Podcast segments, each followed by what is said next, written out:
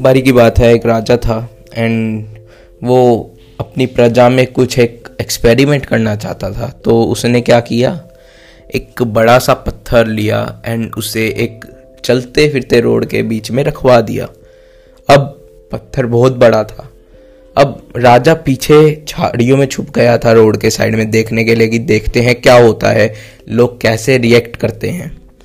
अब वहाँ से सबसे पहले एक, वहाँ का एक बड़ा सेठ, उस प्रजा का एक बड़ा सेठ गुजरा। एंड वहाँ से गुजरते गुजरते उसने उस पत्थर को देखा और उसने राजा को बहुत बुरा भला कहा। उसने कहा कि राजा बेकार है एंड वो प्रजा का ध्यान नहीं रखता है। उसकी जिम्मेवारी है ये सब ध्यान रखना, वो हटवाता नहीं है and all that things but अब थोड़ी देर बाद वहाँ से एक आदमी गुजरता है, जिसे वहाँ के लोग अच्छा मानते हैं समाज सेवी मानते हैं एंड उसे लोग वहाँ का अच्छा आदमी समझते थे एंड वो गुजरता है, वो भी वही करता है जो बिजनेसमैन ने करा, उसने लाला ने किया, वो भी राजा को उल्टा सीधा बोलता है, वो कहता है कि ये प्रजा को दुखी ही करते रहते हैं एंड ये अपना कर्तव्य नहीं समझते हैं एंड ऑल दैट थिंग अब वो भी ये कहकर वहाँ से चला जाता है।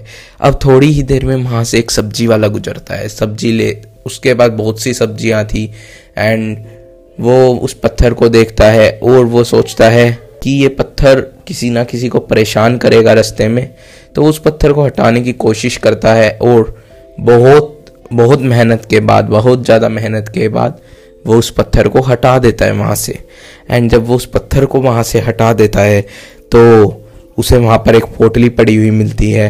एंड उस पोटली में बहुत से सोने के सिक्के निकलते हैं और एक राजा के द्वारा लिखा गया नोट मिलता है। उस पर लिखा होता है तुमने एक बहुत नेक काम किया है, पत्थर हटाया है तुमने तो ये राजा की तरफ़ से तुम्हारे लिए तोहफा है।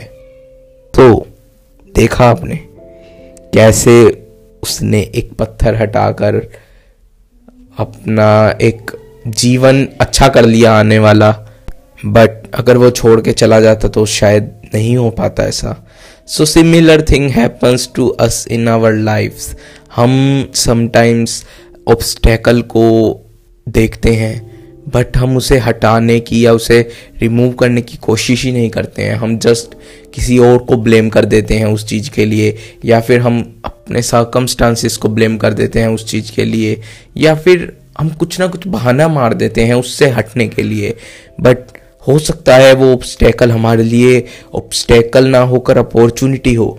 हो सकता है हम उसे हटा दें हम उसे रिमूव कर दें तो वो हमारे लिए हमारे लिए एक सक्सेस की अचीवमेंट हो हमारे लिए वो।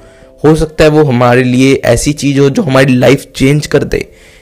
सो so, हमें ऑब्स्टेकल से नहीं डरना है हमें उन्हें रिमूव करने के बारे में सोचना है। एंड हो सकता है वो ऑब्स्टेकल अपॉर्चुनिटी बन के हमारी लाइफ चेंज कर दें। So I hope you like this story and thanks for listening and bye bye